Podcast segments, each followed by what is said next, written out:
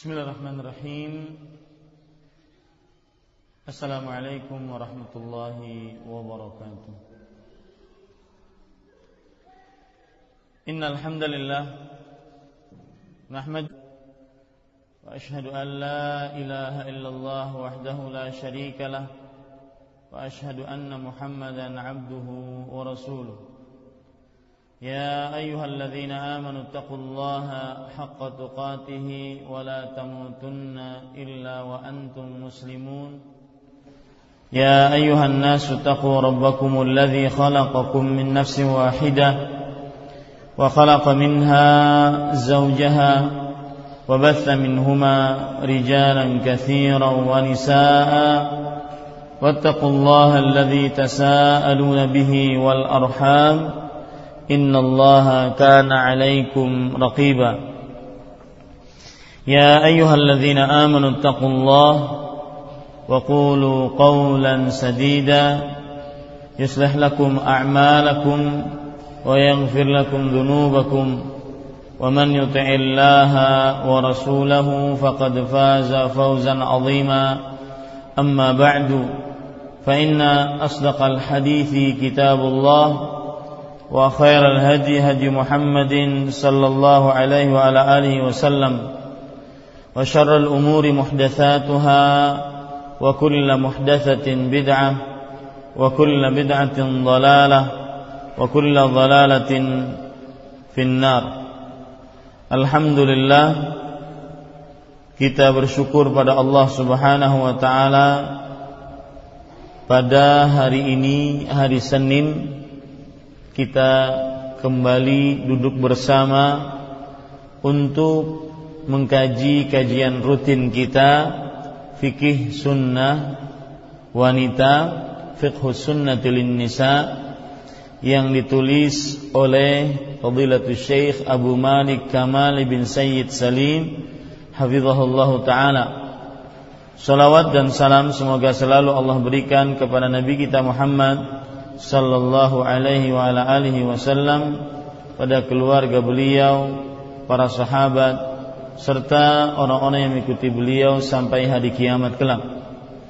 Dengan nama-nama Allah yang husna dan sifat-sifat yang mulia, saya berdoa, Allahumma aslih lana dinana alladhi huwa ismatu amrina wa aslih lana dunyana allati fiha ma'ashuna وأصلح لنا آخرتنا التي فيها معادنا واجعل الحياة زيادة لنا في كل خير واجعل الموت راحة لنا من كل شر Wahai Allah perbaikilah urusan agama kami yang merupakan benteng diri kami dan perbaikilah urusan akhirat kami, dunia kami yang di dalamnya tempat kembali kami dan perbaikilah urusan akhirat kami yang di dalamnya tempat kembali kami dan jadikanlah kehidupan sebagai tambahan bagi kami dalam setiap amal kebaikan. Dan jadikanlah kematian sebagai peristirahatan bagi kami dari setiap keburukan. Allahumma amin. Bapak Ibu saudara-saudari yang dimuliakan oleh Allah Subhanahu wa taala ibu-ibu khususnya saudari-saudari yang dimuliakan oleh Allah pada hari ini kita membaca halaman yang ke-407 penyembelihan syar'i atau penyembelihan menurut cara islami ya az-zakatus syar'iyyah yang disebut dengan az-zakatus syar'iyyah penyembelihan cara islami uh, penyembelihan dalam bahasa Arab disebut dengan az-zakatu pakai zal, kaf, alif dan tak marbutah. Zal, kaf, alif dan tak marbutah. Kalau di depannya ditambahi alif lam menjadi az-zakatu. Kita baca apa yang disebutkan oleh penulis hafizahullah taala Definisi az-zakah, definisi kata az-zakah artinya asalnya arti asalnya adalah harum. Ini secara etimologi bahasa. Arti asalnya adalah harum. Di antara arti ini adalah raihatul zakiyah. Raihatul zakiyah yaitu war, uh, bau yang harum. Adapun secara syariat yaitu secara istilah syar'i az-zakah berarti menyembelih atau berkurban. Dinamakan demikian karena pembolehan secara syar'i menjadikan hewan tersebut baik untuk dikonsumsi, ya. Dinamakan demikian. Kenapa dinamakan zakah? Karena pembolehan secara syariat menjadikan hewan tersebut baik untuk dikonsumsi. Artinya cocok untuk dikonsumsi. Karena dalam syariat Islam hewan yang tidak disembelih yang mana hewan tersebut pantas untuk disembelih maka tidak boleh dia dikonsumsi kalau seandainya matinya dalam keadaan tidak disembelih. Kemudian setiap hewan tidak boleh dimakan kecuali jika disembelih secara syar'i kecuali ikan dan belalang. Ya, ini Bapak Ibu-ibu, saudari-saudari yang dimuliakan oleh Allah. Ada pengecualian ikan dan belalang. Setiap hewan berarti harus disembelih. Apakah dia itu uh, hewan yang berkaki dua, hewan yang berkaki tiga, berkaki empat, maka setiap hewan yang e, selain ikan dan belalang harus disembelih, harus melalui proses az-zakah. Dan ini beda dengan az-zakah. Ya, kalau zakat itu pakai zai. Ini pakai zal. Az-zakatu. Ini pakai zai, az-zakatu. Taib. Kemudian para ikhwah, ibu-ibu, saudari-saudari yang dimuliakan oleh Allah Subhanahu wa taala, syarat-syarat penyembelihan.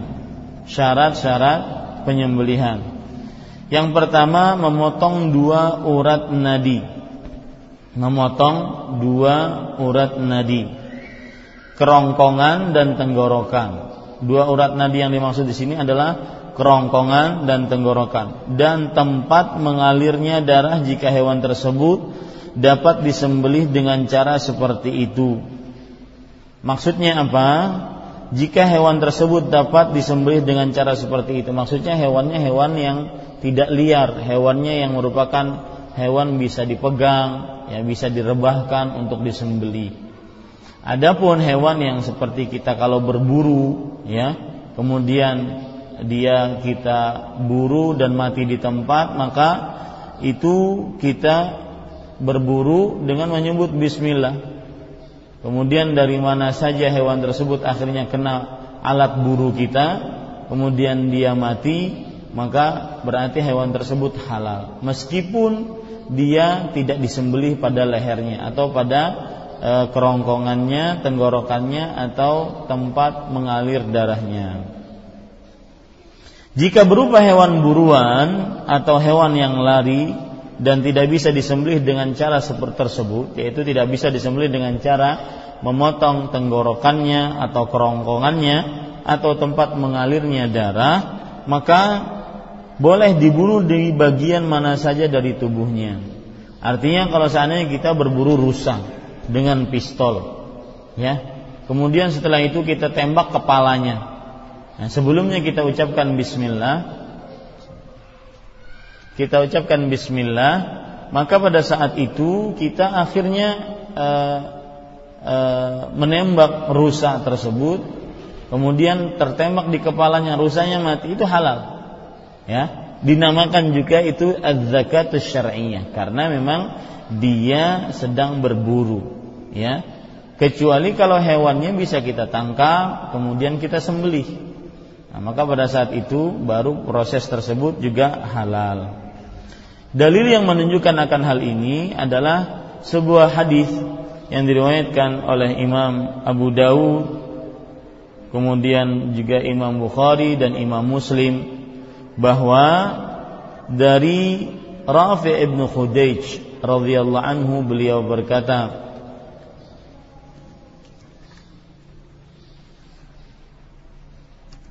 Ya. Disebutkan di sini, saya bacakan dari riwayat Imam Ibnu Majah. Rafi ibn Khudaish radhiyallahu anhu berkata, "Kunna ma'a Rasulillah sallallahu alaihi wa ala alihi wasallam fi safarin." Kami pernah bersama Rasul sallallahu alaihi wasallam di dalam sebuah perjalanan.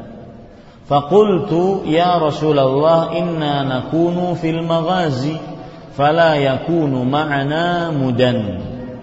Aku pernah bertanya wahai Rasulullah besok kita akan bertemu dengan musuh sementara kita tidak membawa pisau.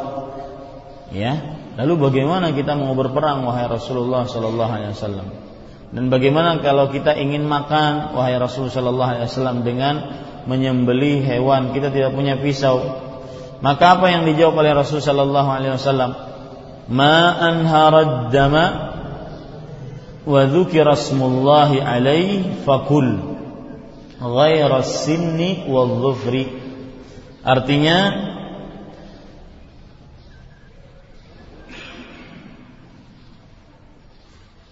bersegeralah alat apa saja yang bisa mengalirkan darah dan disebut nama Allah ketika menyembelihnya maka makanlah asalkan bukan gigi dan kuku asalkan bukan gigi dan kuku fa inna sinna wal dhufra madal mudal habasyah sesungguhnya gigi dan kuku itu adalah pedangnya atau pisaunya orang-orang Habasyah.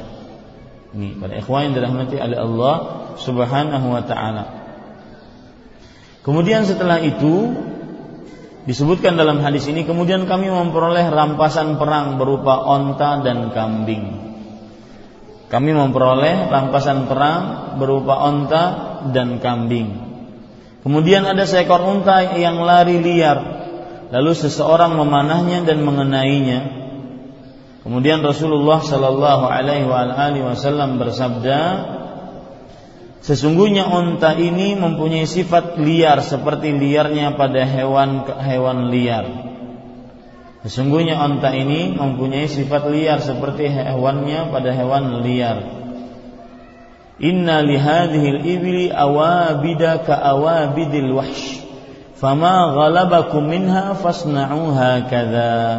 Karena itu jika kalian tidak mampu, lakukanlah terhadapnya seperti ini. Artinya, hewan onta yang liar tadi kita e, panah ataupun kita tombak kemudian dia mati maka itu sudah mencukupi sebagai bentuk penyembelihannya. Ini seperti yang beliau sebutkan tadi bahwasanya asal hukum untuk hewan disembelih yaitu tenggorokannya atau kerongkongannya atau urat nadi yang e, dua urat nadinya. Ini kalau mampu, kalau tidak mampu seperti hewan yang dia liar, maka ada atau hewan buruan, maka pada saat itu dia cukup hanya dengan berburu dengan panah, dengan pistol, dengan hewan anjing atau yang semisalnya. Nah, demikian. Kemudian para ikhwan yang dirahmati oleh Allah Subhanahu wa taala yang kedua di halaman 408 Syekh Abu Malik Kamal Ibn Sa'id Ibn Sayyid Salim Hafizahullah mengatakan dua syarat dari menyembelih. Menyembelih dengan alat yang bisa melukai selain tulang dan kuku. Sebagaimana yang disebutkan tadi ya. Laisas dhufra was sinna yang bukan kuku dengan gigi. Ya. Hal ini berdasarkan sabda beliau, alat apa saja yang mengalirkan darah dan disebut nama Allah ketika menyembelihnya maka makanlah ma'an harad dama wa dzukirasmullahi fakul apa saja yang alat yang bisa mengalirkan darah dan disebutkan nama Allah atasnya maka makanlah ya nah ini menunjukkan bahwasanya alat apa saja bisa digunakan selain dua tadi yaitu selain e, kuku dengan gigi kuku kuku itu kan maksudnya ada kuku yang panjang-panjang yang dimiliki oleh binatang-binatang buas. Nah, itu dijadikan untuk sembelihan hewan. Ini tidak boleh. Begitu juga gigi, gigi-gigi binatang buas yang sudah mati diambil kemudian dijadikan pisau. Ini tidak boleh. Ya. Asalkan bukan gigi dan kuku kata Rasulullah sallallahu alaihi wasallam. Amma dhufru famudal habasyati wa amma sinnu fa'azmun. Adapun gigi adalah pisaunya kaum Habasyah, sedangkan gigi ya, di sini salah ya, sedangkan e, tulang ya. Ada kekeliruan di sini. Asalkan bukan gigi dan kuku. Adapun kuku ganti itu ya ibu-ibu di halaman 408 Adapun kuku adalah pisaunya kaum Habasyah, sedangkan gigi adalah tulang. Nah ini para ikhwan dirahmati oleh Allah Subhanahu wa taala. Jadi menyembelih apa pun dengan dengan dengan e, alat apa pun, yang penting bukan dengan gigi dan kuku, ya, bukan dengan gigi dan kuku. Ini para ikhwan yang dirahmati oleh Allah Subhanahu wa taala.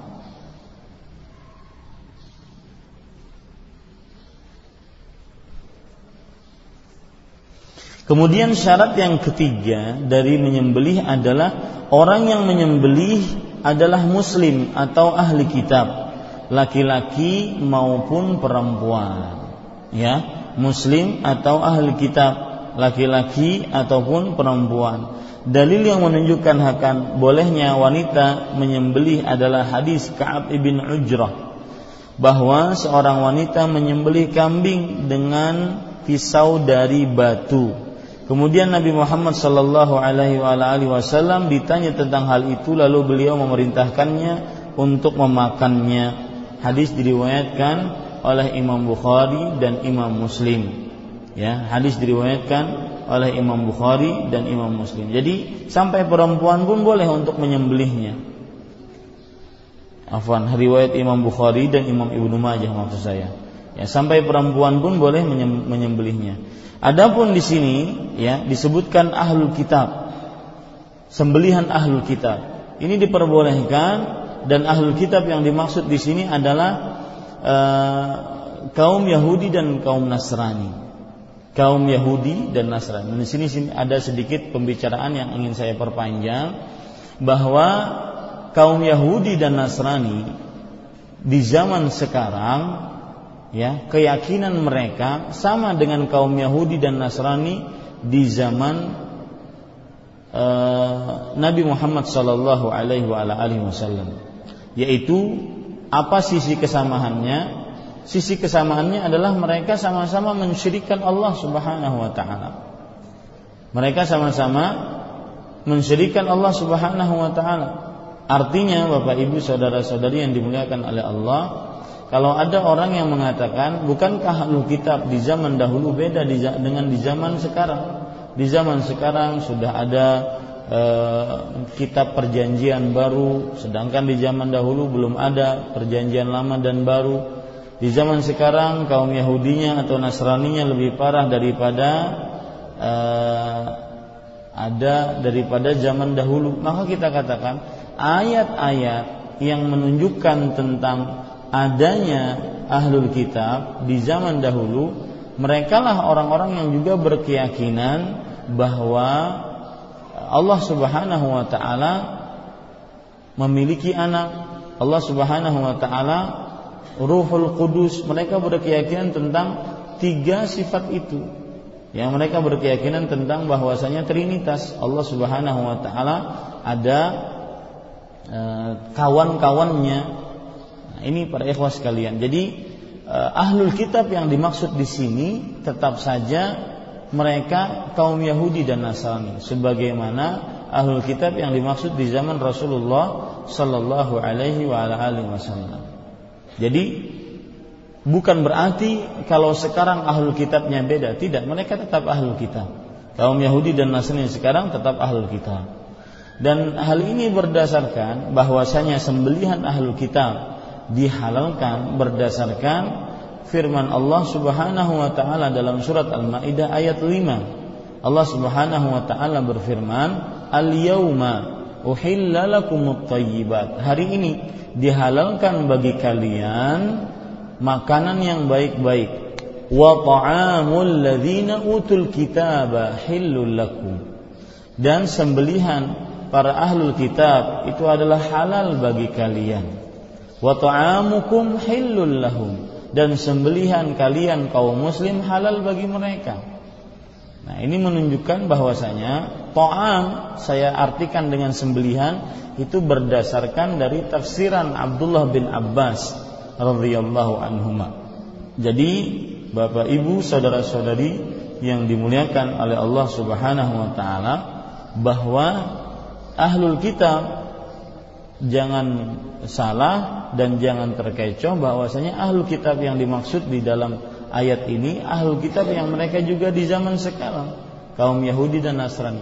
Karena keyakinan ahlu kitab di zaman Yahudi dan Nasrani di zaman Rasulullah Sallallahu Alaihi Wasallam sama dengan keyakinan mereka di zaman sekarang ya. Dan mereka Bapak Ibu saudara-saudari yang dimuliakan oleh Allah Subhanahu wa taala mereka yang mengatakan Eh, Allah itu tiga, Tuhan itu tiga, Trinitas. Yahudi yang mengatakan uh, waqalatil yahudu Uzairun ibnullah. Kaum Yahudi mengatakan Uzair adalah anak Allah Subhanahu wa taala. Jadi sekali lagi ahlul kitab yang dimaksud di sini adalah kaum Yahudi dan Nasrani meskipun di zaman sekarang. Jika kaum Yahudi dan Nasrani mereka menyembeli hewan, maka itu halal sembelihannya secara umum kecuali nah lihat ini, kecuali yang mereka sembelih dengan nama selain Allah. Kecuali yang mereka sembelih dengan nama selain Allah. Jadi misalkan kita melihat di ujung sana orang Yahudi atau orang Nasrani menyembelih kambing, onta, sapi, maka asal hukum sembelihan mereka apa bu? Ha? Halal. Ketika kita pas dekati, ternyata mereka menyembelihnya dengan nama Yesus katanya. Atau kaum Yahudi dengan nama Uzair, baru haram itu. Kenapa? Karena mereka menyebutkan sembel, apa nama selain nama Allah Subhanahu wa taala. Allah berfirman dalam surat Al-Maidah ayat 3, hurrimat alaikumul maitatu waddamu wa lahmul khinzir wa ma uhilla li ghairillahi diharamkan atas kalian bangkai darah daging babi dan apa saja yang disembelih tanpa menyebut nama Allah. Nah, ini penting kalau kita misalkan mendapati di supermarket-supermarket ayam-ayam frozen yang itu berasal dari negara-negara ahlul kitab. Maka asal hukumnya halal asal hukumnya halal. Ini juga penting kalau seandainya kita e, ditakdirkan oleh Allah karena satu dan lain hal kita berkunjung ke negara kafir yang negara kafir mayoritasnya adalah ahlul kitab kaum Yahudi dan Nasrani. Maka apa pun sembelihan yang mereka sembeli ya e, kecuali hal-hal yang diharamkan seperti babi, anjing dan semisalnya, kalau itu hanya berbentuk burung atau ayam, bebek, maka itu halal sembelihan mereka. Kecuali kalau kita mendengar langsung mereka menyebut nama selain nama Allah Subhanahu wa taala ketika proses penyembelihan. Nah, makanya ada pernah terjadian ada delegasi yang diutus oleh uh, tim kehalalan Arab Saudi ke negeri Brazil misalkan. Ternyata di sana mereka menyembelihnya dengan nama selain Allah, misalkan ini ya. Maka pada saat itu orang-orang yang di Arab Saudi ataupun di Indonesia ataupun di mana saja yang mendapatkan impor daging atau sembelihan dari Brazil misalkan sekali lagi ini ya saya menyebut karena menyebut negara ya. Ini contoh saja jangan tersinggung negaranya. Nah, maka tanpa menyebut nama Allah Subhanahu wa taala bahkan menyebut nama selain Allah maka pada saat itu kita sebagai yang mendapat impor ayam-ayam frozen dari sana kita harus berhati-hati ya Dan kita harus lebih mengambil ayam kampung yang ada di negeri kita, negeri Indonesia. Nah, seperti itu. Kecuali kalau ada sudah terbukti setelah penelitian ternyata mereka menyembelih selain dengan nama Allah atau menyembelih dengan cara tidak disembelih. Misalkan disetrum atau misalkan ayam hidup-hidup dimasukkan dalam dalam gilingan e, mesin giling langsung keluar menjadi ayam mulus ya dengan teknologi yang mereka mereka miliki. Maka ini berarti ya menjadikan ayam tersebut tidak disembelih dengan secara syar'i. Makanya pentingnya kita mempelajari syarat-syarat penyembelihan yang syar'i ini ya. Jadi ibu-ibu saudari-saudari kalau seandainya sekarang kita dapat ayam makanan misalkan e, karih ayam dari tetangga kita seorang Nasrani maka bagaimana sikap ibu atau sikapnya bagaimana keyakinan kita dulu terhadap ayam atau karya ayam tersebut halal atau haram Abu Hah? Halal. Hukumnya halal. Mau nanti ya ibu nanti eh, mau memakannya tidak memakannya itu urusan lain. Kecuali lagi kalau seandainya kita mendapatkan uh, karih ayam ya dan mereka menyembelih sendiri. Ternyata kita tahu bahwasanya mereka menggoreng di penggorengan itu dengan uh, minyak goreng yang tercampur dengan babi misalkan. Nah, maka ibu-ibu saudari-saudari yang dimuliakan oleh Allah Subhanahu wa taala pada saat itu kita kalau mengetahuinya tidak boleh memakannya. Ya, kalau mengetahuinya tidak boleh memakannya. Tetapi selama tidak mengetahuinya maka tidak mengapa kita memakannya dengan mengucapkan bismillah. Demikian. Kemudian kita lanjutkan yang keempat, disebutkan nama Allah ketika menyembelihnya, tetapi tidaklah mengapa jika orang yang menyembelihnya lupa. Kalau seandainya ada orang yang lupa menyembelih, tidak menyebut nama Allah, tetapi dia muslim ataupun dia ahlul kitab.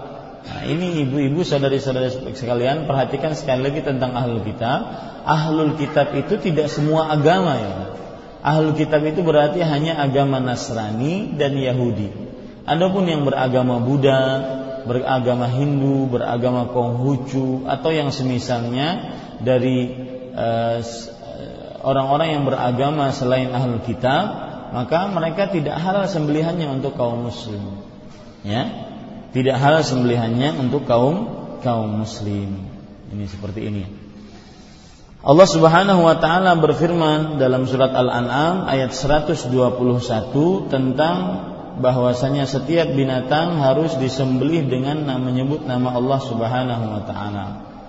Seperti wala ta'kulu mimma lam yuzkarismullahi alaihi wa innahu lafisq wa inna layuhuna ila awliyaihim liyujadilukum wa in ata'tumuhum innakum lamusyrikun. Artinya, janganlah kalian memakan dari apa-apa yang tidak disebutkan nama Allah atasnya.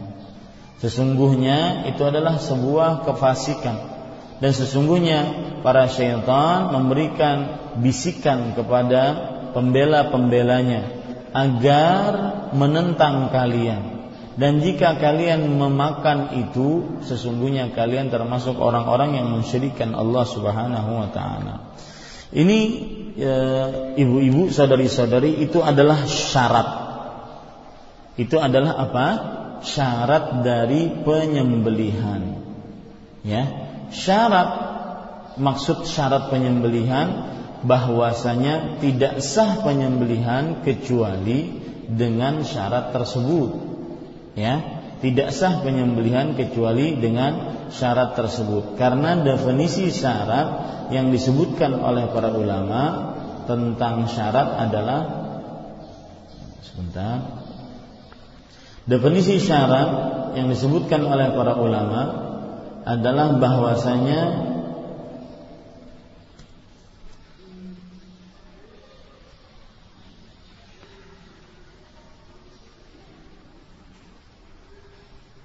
Tadi kita sudah pelajari bahwa syarat penyembelihan itu ada empat, ya. Syarat penyembelihan ada empat. Maka apabila empat perkara ini tidak terpenuhi dalam penyembelihan, maka tidak dinamakan syarat tersebut terkumpul padanya, maka tidak sah sembelihannya. Ya, tidak sah sembelihannya. Ini para bapak ibu, ibu-ibu, saudari-saudari yang dimuliakan oleh Allah Subhanahu wa taala.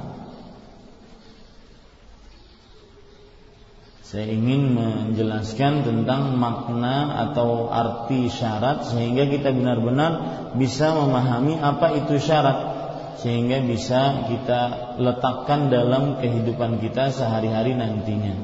Ya.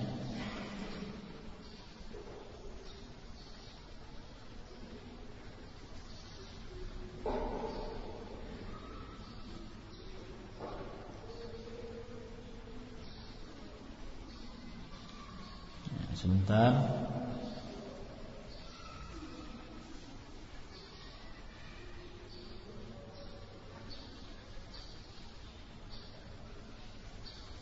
Ya.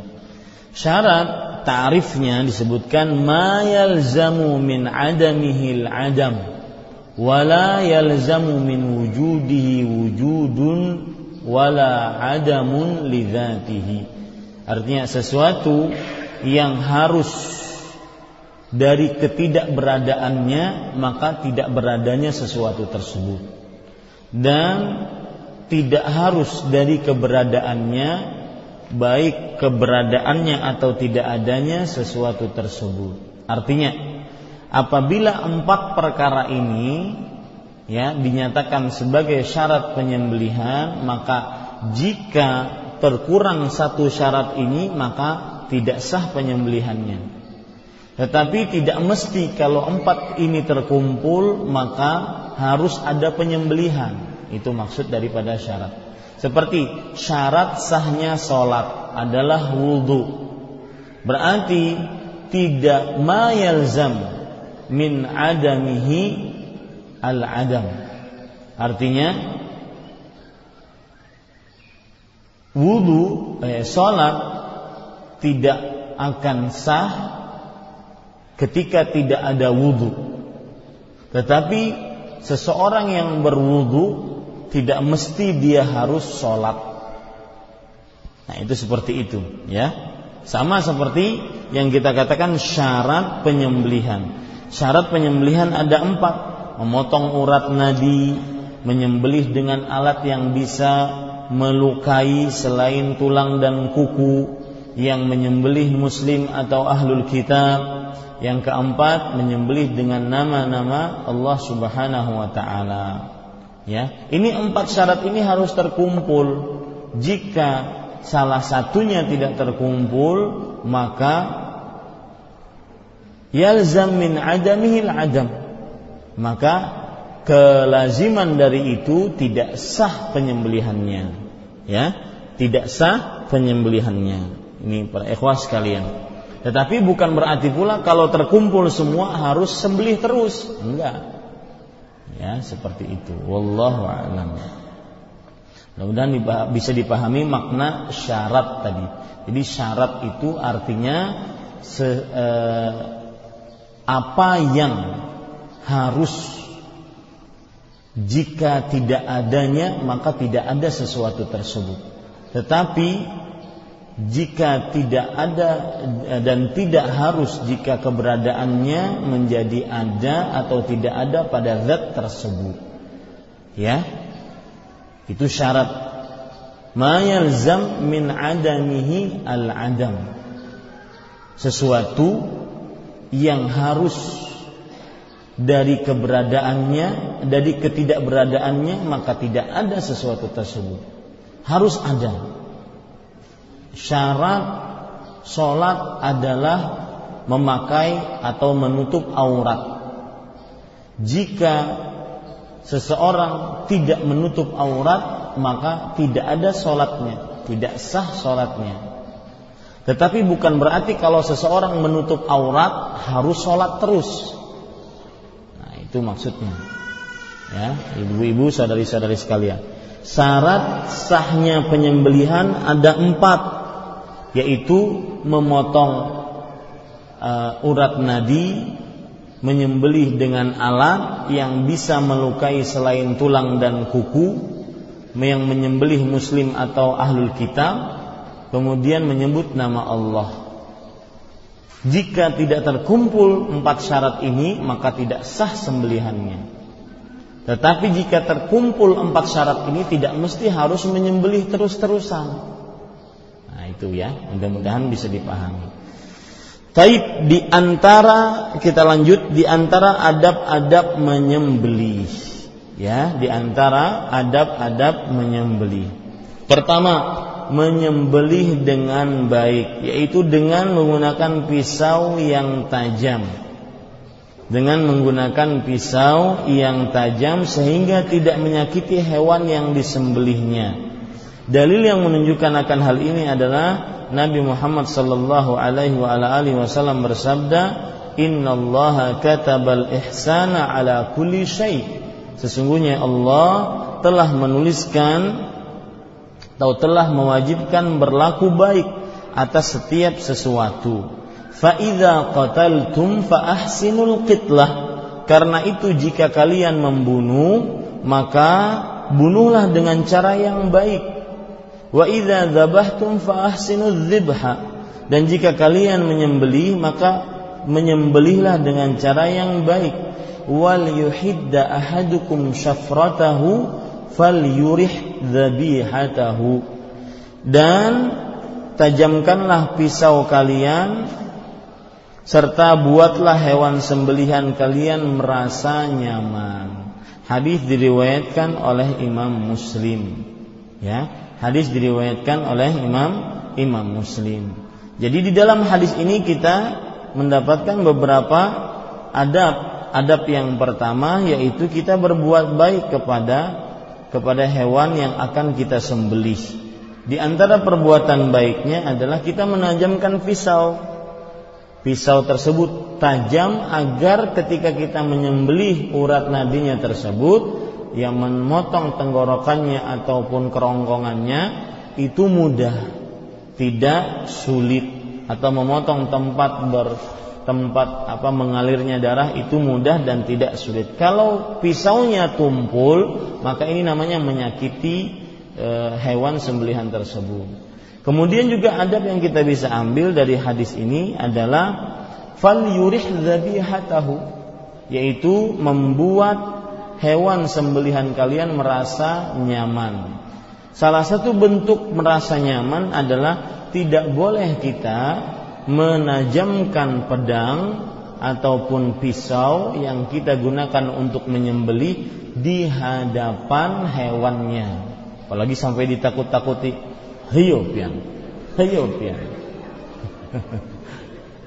ya tidak boleh itu ya sampai ditakut-takuti. Dalil yang menunjukkan akan hal itu adalah hadis yang diriwayatkan dari Imam Ahmad.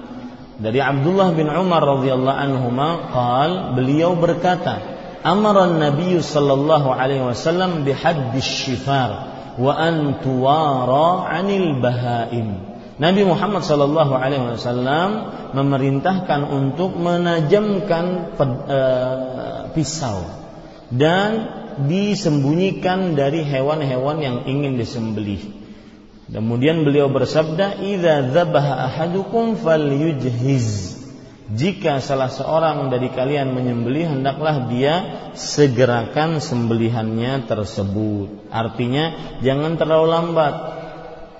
Ah, Ya, jangan terlalu lambat, tetapi cepat.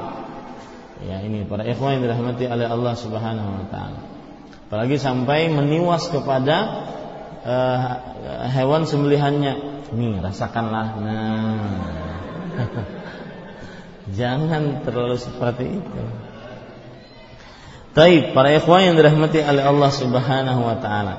Kemudian termasuk adab yang dianjurkan ketika menyembelih juga adalah di sini disebutkan menghadapkan binatang sembelihan ke arah kiblat. Ya, menghadapkan binatang ke sembelihan ke arah kiblat. Hal ini berdasarkan hadis dari Ibnu Majah radhiyallahu anhu. Tetapi hadis ini dilemahkan oleh Imam Albani rahimahullah. Dari Jabir bin Abdullah radhiyallahu anhu, beliau bercerita, "Dhaha Rasulullah sallallahu alaihi wa alihi wasallam yauma 'idin bikabshain." Faqala hina wajjahahuma inni wajjahtu wajhiya lilladzi fataras samawati wal arda. Artinya Rasulullah sallallahu alaihi wasallam ya berkurban pada hari Id entah itu Idul Adha atau Idul Fitr apa Idul Adha ya maksud saya pada hari Id bikabsyain dengan dua kambing jantan yang gemuk itu namanya kabsh Kabus itu adalah dua kambing jantan yang gemuk. Lalu ketika beliau menghadapkan dua kambing jantan gemuk tersebut ke kiblat, beliau mengatakan, "Inni wajjahtu wajhiya lilladzi fatara samawati wal arda." Di dalam riwayat yang lain ada sambungannya, "Ala millati Ibrahim hanifan wa ma ana minal musyrikin." Inna salati wa nusuki wa mahyaya wa mamati lillahi rabbil alamin la syarika lahu wa bidzalika umirtu wa ana awwal wa ana minal muslimin Allahumma minka wa laka wa an Muhammadin wa ummatihi bismillahi Allahu akbar ya bismillah Allahu akbar maka disebutkan di sini ketiga membaca basmalah. Yang keempat membaca takbir. Membaca basmalah, yang keempat membaca takbir. Riwayat yang lain yang menunjukkan akan pembacaan basmalah dan membaca takbir adalah yaitu riwayat Imam Bukhari dan Muslim dari Anas bin Malik radhiyallahu anhu beliau bercerita dhaha Rasulullah sallallahu alaihi wa alihi wasallam bikabshaini amlahaini aqranain. Rasul sallallahu alaihi wasallam berkurban dengan dua kambing jantan yang gemuk amlahaini yang warnanya itu hitam dan putih. Aqranaini yang dua-duanya mempunyai tanduk yang panjang.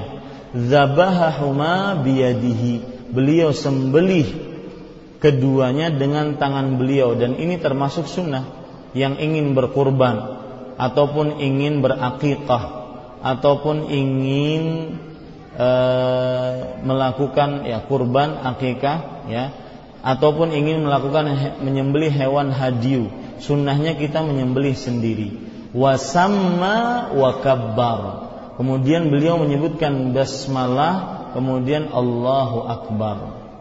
Nah ini. Kalau di dalam buku ini ya hanya itu adab-adab yang disebutkan oleh Syekh.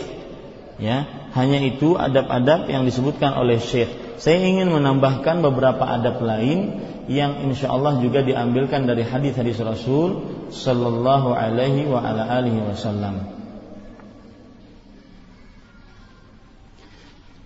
Adab-adab yang bisa kita ambil juga Bapak Ibu, ibu-ibu, saudari-saudari yang dimuliakan oleh Allah Subhanahu wa taala ketika e, kita menyembelih hewan yaitu hewan tersebut ya kalau seandainya dia kambing atau sapi maka kita menyembelihnya dengan cara adzabhu menyembelih di tenggorokannya. Di sini ya di tenggorokannya. Adapun hewan kalau seandainya dia adalah e, onta maka menyembelihnya dengan cara an-nahru yaitu di batas antara e, dada dengan lehernya. Dada dengan lehernya Nah, ini ibu-ibu, saudari-saudari yang dimuliakan oleh Allah Subhanahu wa taala. Ini cara penyembelihan yang termasuk sunnah Rasul Shallallahu Alaihi Wasallam apabila kalau kita menyembelih e, hewan yang berbentuk kambing atau sapi maka kita menyembelihnya dengan cara apa? Dengan cara menyembelih zabah. Namanya zabah yaitu menyembelih urat nadinya yang ada pada tenggorokannya atau kerongkongannya. Adapun kalau hewan onta maka dengan cara nahar. Nahar itu di sini. Ya, di sini. Nah itu. Makanya e, onta kalau seandainya ingin disembelih ya biasanya salah satu kakinya diikat. Salah satu kakinya apa? Diikat. Kemudian otomatis setelah itu kan dia menunduk. Maka setelah itu hanya dibeset di sininya, ya, di antara dada dengan lehernya tersebut. Itu disebut dengan nahar. Dan ini juga yang disebutkan dalam hadis-hadis Rasul sallallahu alaihi wa ala alihi wasallam. Kemudian para ikhwah, Bapak Ibu saudara-saudari yang dimuliakan oleh Allah Subhanahu wa taala termasuk dari adab yang beliau contohkan adalah meletakkan kaki ya. Meletakkan kaki beliau di mana? Di antara pipi dengan leher di sini ya. Sebagaimana yang tadi disebutkan dalam hadis Anas bin Malik yang diriwayatkan oleh Imam Bukhari dan Muslim wa wada'a rijlahu ala sifahihima Nabi Muhammad sallallahu alaihi wasallam meletakkan kakinya di atas sifah sifahnya kambing atau sifahnya sapi di sini ya antara pipi dengan e, apa leher tersebut di sini berarti itu letakkan jadi pas kita mau nyembelih kita letakkan kaki kita di situ sembelihlah ini agar tidak menyakiti siapa? Menyakiti kambing tersebut atau sapi tersebut. Wallahu a'lam. Kemudian para ikhwah, Bapak Ibu, saudara-saudari yang dimuliakan oleh Allah, nah, tadi saya ingin menegaskan juga sebagaimana yang disebutkan dalam hadis ini, ya, kalau kita ingin berkurban maka disebutkan nama kita. Hadza anni wa an siapa? Ini adalah kurban atas namaku atau dan atas nama keluargaku misalkan. Jadi disebutkan seperti itu. Makanya salah satu sunnah Rasul Shallallahu Alaihi Wasallam ketika berkurban kita kalau mampu kita menyembelih kurban kita sendiri sehingga kita bisa menyebut namanya. Kalaupun tidak bisa menyebut namanya maka pada saat itu kita eh, apa namanya kalau pada saat itu kita memberitahu bahwasanya ini kurban atas nama si fulan. Ya, demikian.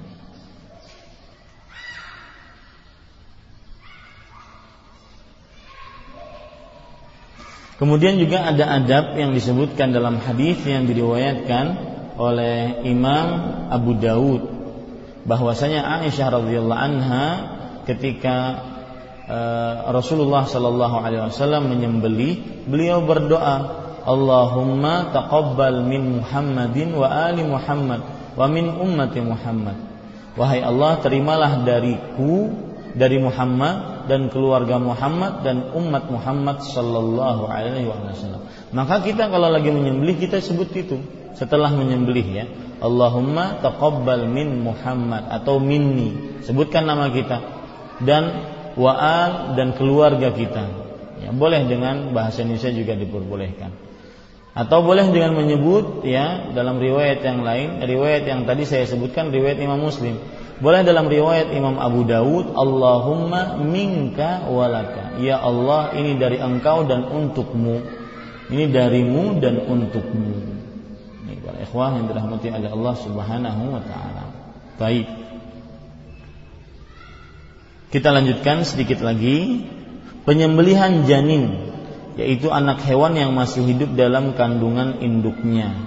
Jika induknya telah disembelih, kemudian janin yang dikandungnya sudah mati, maka janin tersebut halal dimakan tanpa harus disembelih lagi.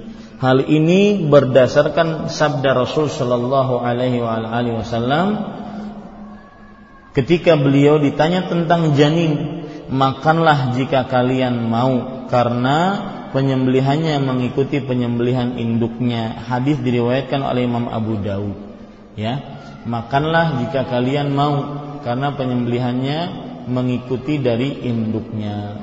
pada ikhwas sekalian dirahmati oleh Allah Subhanahu wa taala.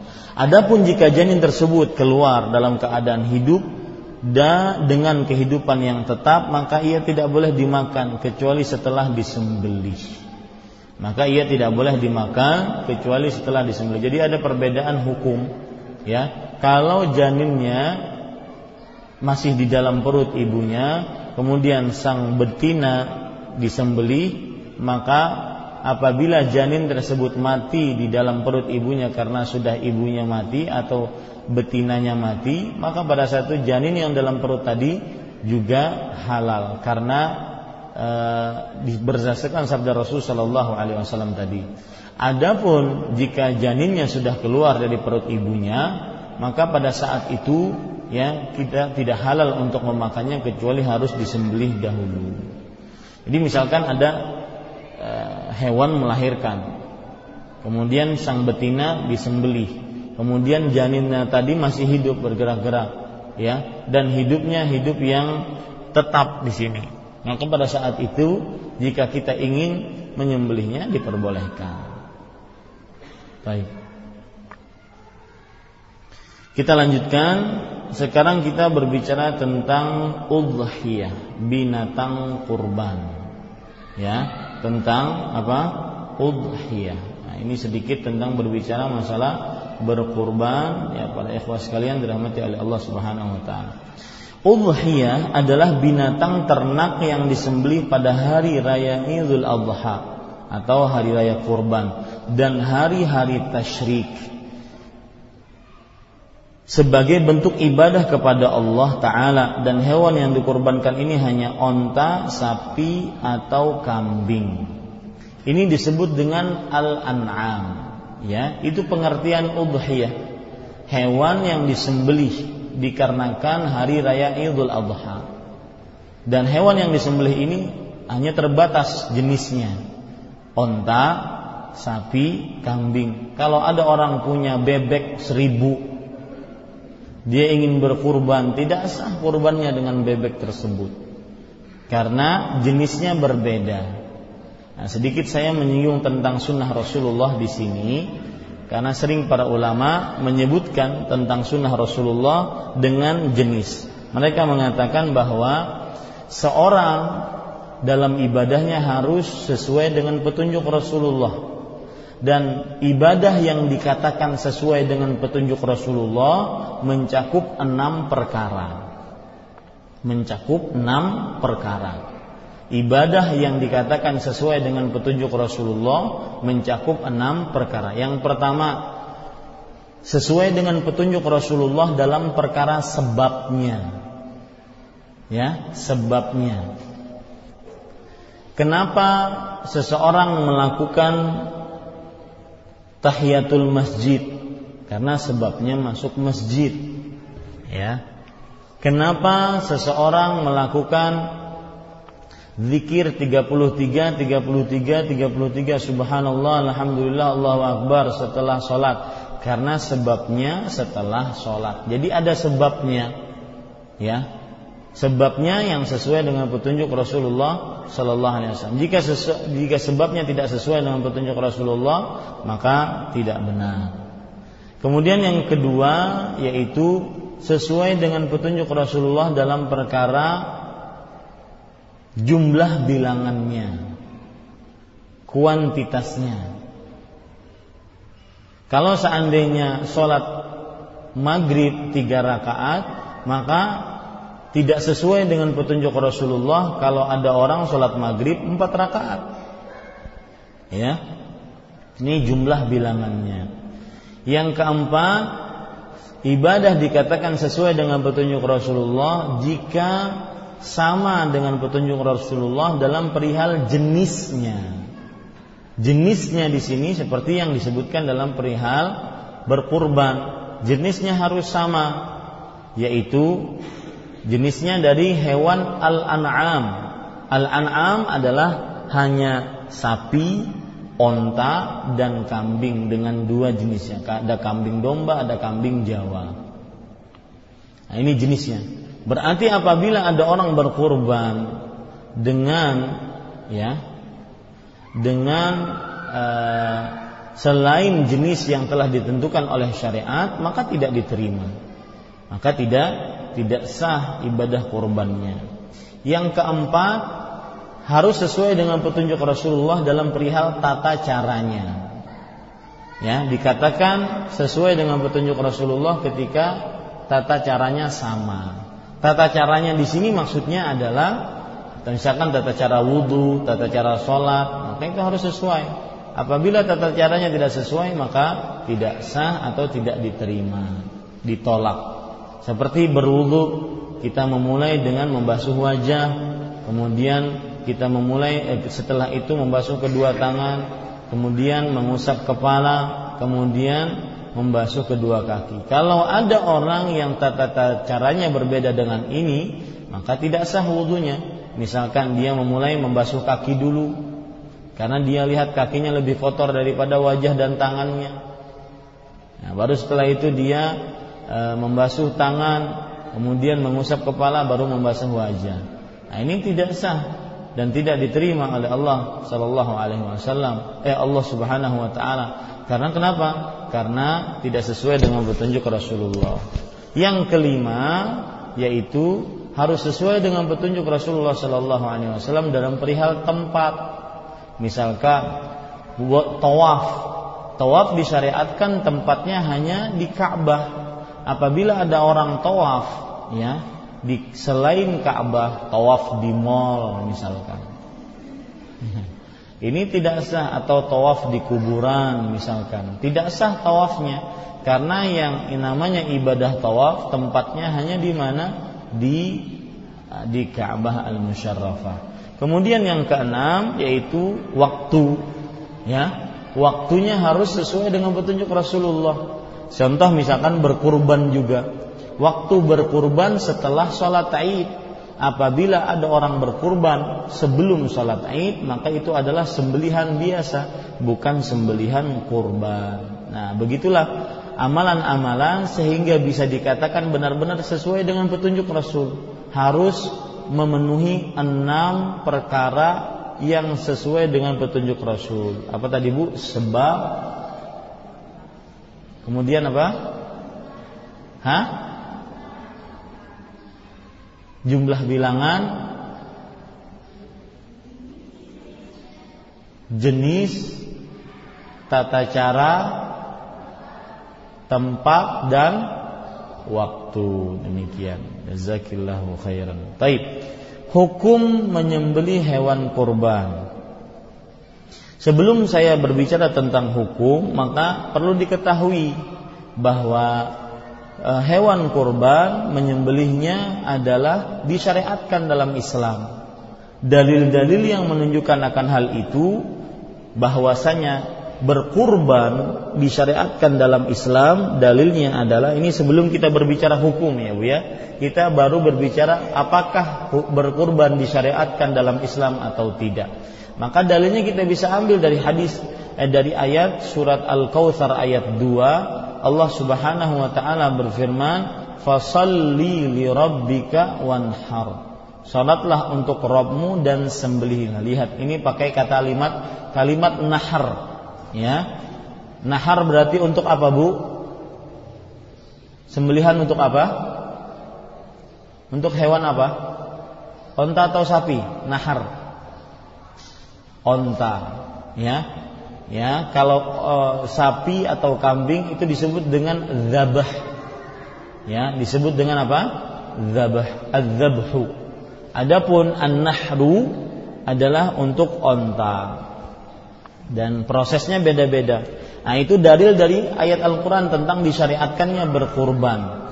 Ada lagi dalil dari sunnah Rasul Shallallahu Alaihi Wasallam disyariatkannya berkurban, yaitu hadis dari Anas bin Malik radhiyallahu anhu Rasulullah sallallahu alaihi beliau bercerita dhahan Nabi sallallahu alaihi wasallam bikabshain amlahain aqranain dzabahahuma biyadihi wa samma wa kabbar wa wada'a rijlahu ala sifahihima. Rasul sallallahu alaihi wasallam berkorban dengan dua uh, kambing jantan yang gemuk yang berwarna dua, yang tanduknya panjang-panjang.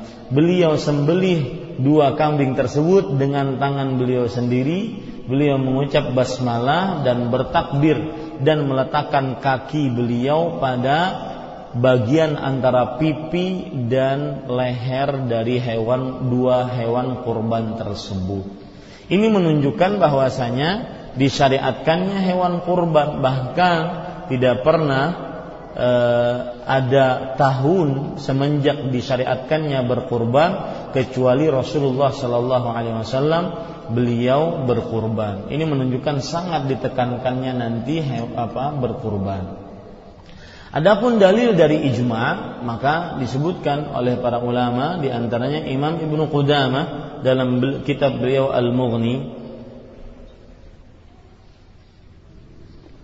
bahwa ajma'al muslimun ala masyru'iyatil udhiyah. Kaum muslim bersepakat tentang disyariatkannya berkurban. Ya. Nah, ini ini dalil. Sekarang kita baca apa yang disebutkan oleh penulis Al-Syeikh Abu Malik Kamal bin Sayyid Salim hafizahullah taala. Hukum menyembelih kurban. Beliau mengatakan jumhur yaitu mayoritas kebanyakan ulama berpendapat bahwa menyembelih kurban ini mustahab yaitu sunnah dalam rangka meneladani Nabi Muhammad sallallahu alaihi wasallam. Ya, jadi kebanyakan para ulama berpendapat hukumnya sunnah.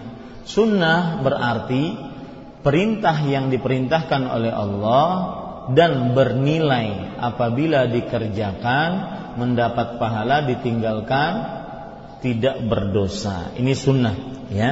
Dalam rangka meneladani Rasulullah Sallallahu Alaihi Wasallam. Diriwayatkan dari Anas bin Malik radhiyallahu anhu bahwa beliau berkata, Nabi Muhammad sallallahu alaihi wasallam pernah berkurban dua ekor kambing kibas yang berwarna putih seperti yang sudah saya jelaskan tadi. Aku lihat beliau meletakkan kaki beliau di atas kedua kaki kam, depan kambing tersebut. Lalu beliau membaca basmalah dan bertakbir. Kemudian beliau menyembelih sendiri keduanya. Ini dalil yang dipakai oleh jumhur. Kita sekarang Bu berbicara hukum berkurban. Ya, Jumhur mengatakan hukum berkurban adalah apa?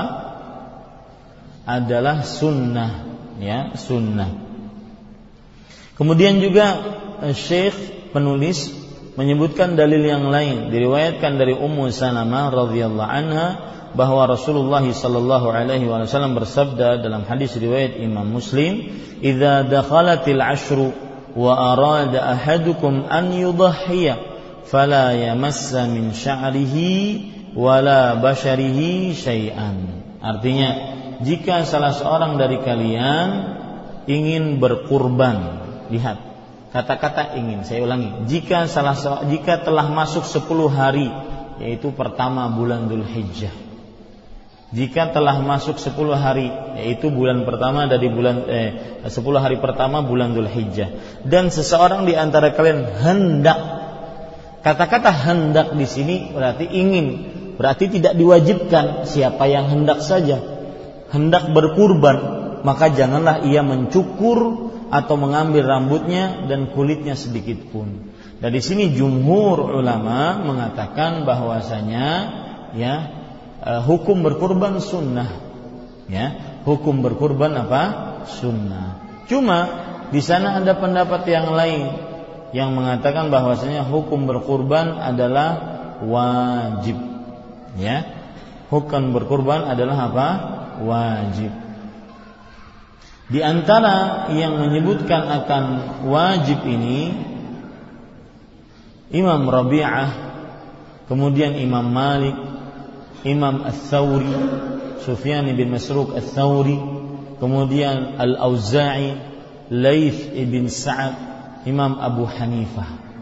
Mereka berdalil dengan sebuah hadis riwayat Imam Ahmad dan riwayat Imam Ibnu Majah dari Abu Hurairah radhiyallahu anhu Rasul sallallahu alaihi wa ala alihi wasallam bersabda man kana lahu sa'ah falam yudhahi fala yaqrabanna musallana lihat barang siapa yang dia mempunyai keluasan rezeki maka lalu dia tidak berkurban, tidak berudhiyah, maka janganlah dia mendekati sekali-kali tempat sholat kami.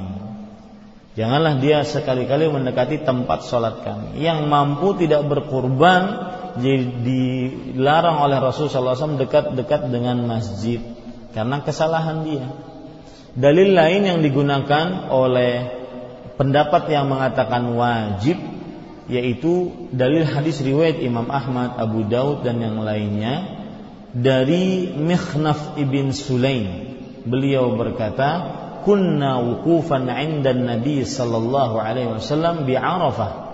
Kami pernah berdiri di hadapan Rasul sallallahu alaihi wasallam di waktu di Arafah. Lalu beliau bersabda, "Ya ayyuhan nas, wahai manusia, inna ala kulli ahli baitin fi kulli amin udhiyah." Wahai manusia, sesungguhnya wajib atas setiap keluarga di setiap tahun untuk berkurban. Hadis ini dihasankan oleh Imam Tirmidzi, Imam Albani rahimahullahu taala. Nah, ini. Jadi terjadi perbedaan Bu pendapat di antara para ulama. Adapun uh, ulama-ulama yang mengatakan sunnah diantaranya yaitu Abu Bakar Abu Bakar bin Abu Bakar As-Siddiq, Umar bin Khattab, Abu Mas'ud Al-Badri, kemudian Suaid ibnu Uqbah, Sa'id ibn Musayyab, Al-Qamah, Al-Aswad, Ata bin Abi Rabah, Al-Syafi'i, Imam Al-Syafi'i, Ishaq, Abu Thawr, Ibnu Al-Munzir. Jadi terjadi memang perbedaan pendapat dalam perkara ini. Maka sebagian ada yang mengambil pendapat e, mengumpulkan dua pendapat ini, yaitu hukumnya tetap sunnah tetapi muakkada dan tidak e, layak untuk ditinggalkan bagi siapa yang mampu. Tidak layak untuk ditinggalkan bagi siapa yang yang mampu. Ini ibu-ibu, saudari-saudari yang dimuliakan oleh Allah. Coba perhatikan perkataan yang dituliskan oleh Syekh di sini. Sebagian ulama seperti Abu Hanifah rahimahullah mewajibkan berkurban bagi yang mampu. Mereka beralasan dengan dalil-dalil yang kejelasannya lemah. Sedangkan dalil-dalil sahih tidaklah menyebutkan secara jelas. Ibnu Hazm rahimahullah taala berkata, tidak disebutkan dari seorang pun di antara para sahabat yang mengatakan bahwa berkurban adalah wajib. Kemudian Al-Mawardi berkata diriwayatkan dari para sahabat radhiyallahu anhum yang mencapai ijma tentang gugurnya kewajiban tersebut. Oh, bahkan Al-Mawardi menyebutkan tentang ijma tidak ada pendapat yang mewajibkan tentang sholat eh afan tentang berkurban. Jadi wallahu alam eh, hadis-hadis yang dipakai oleh siapa? Oleh pendapat Imam Abu Hanifah dan yang semisalnya itu bisa kita bawa kepada hadis-hadis yang dipakai oleh jumhur ulama bahwa hukumnya sunnah muakkadah tetapi tidak layak ditinggalkan bagi yang mampu. Apalagi ya harga kambing kalau lagi kita berkurban berapa bu? Yang paling murah berapa satu juta setengah dapat nggak? Hah? Dapat? Dapat bu? Enggak. Dua juta dapat? Dua juta dapat? Ya dua juta kadang dapat. Maka itu sangat mudah untuk kita berkurban. Artinya kita kumpulkan dari sekarang untuk kita berkurban. Yang paling yang tercela adalah orang yang mampu tidak berkurban dibandingkan orang yang hidupnya pas-pasan dia mampu mengumpulkan uang. Akhirnya dia e, berkurban. Nah ini menjadi pemberat nanti ya pada hari kiamat. Kamu mampu tetapi kok tidak berkurban? Sedangkan yang hidupnya pas-pasan bahkan cenderung menengah ke bawah mereka semangat untuk berkurban. Wallahu a'lam Ya itu yang bisa saya sampaikan ibu-ibu saudari-saudari sekalian. Untuk waktu berkurban Tempat menyembelih kurban kita akan bahas pada pertemuan yang akan datang. Wallahu a'lam. Wa sallallahu ala nabiyina Muhammad. Walhamdulillahi rabbil alamin. Silahkan jika ada pertanyaan.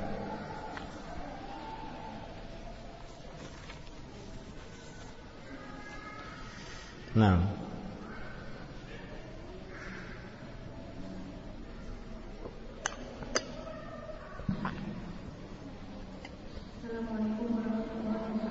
Waalaikumsalam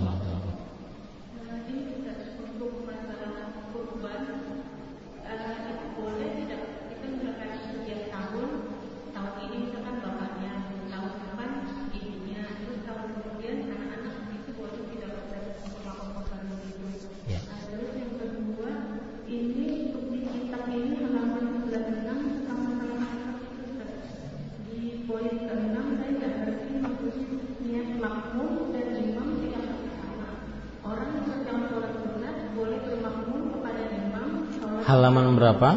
Halaman 96 Iya. Poin ke-6.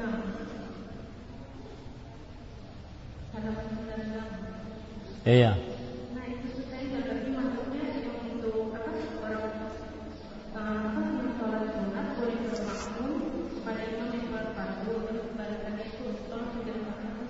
Iya. Sama-sama. Waalaikumsalam warahmatullahi wabarakatuh. Pertanyaan yang pertama yaitu tata cara berkurban. Yang paling baik khairul hadi hadi Muhammadin sallallahu alaihi wasallam. Sebaik-baik petunjuk adalah petunjuk Rasulullah sallallahu alaihi wasallam. Jadi bagaimana Rasulullah SAW berkurban? Lihat beliau mengatakan Allahumma hadza anni wa an ali Muhammad. Ya Allah, ini kurban atas namaku dan atas nama keluarga Muhammad. Jadi lebih baik yang seperti itu. Ya, jadi ibu membeli, jadi begini.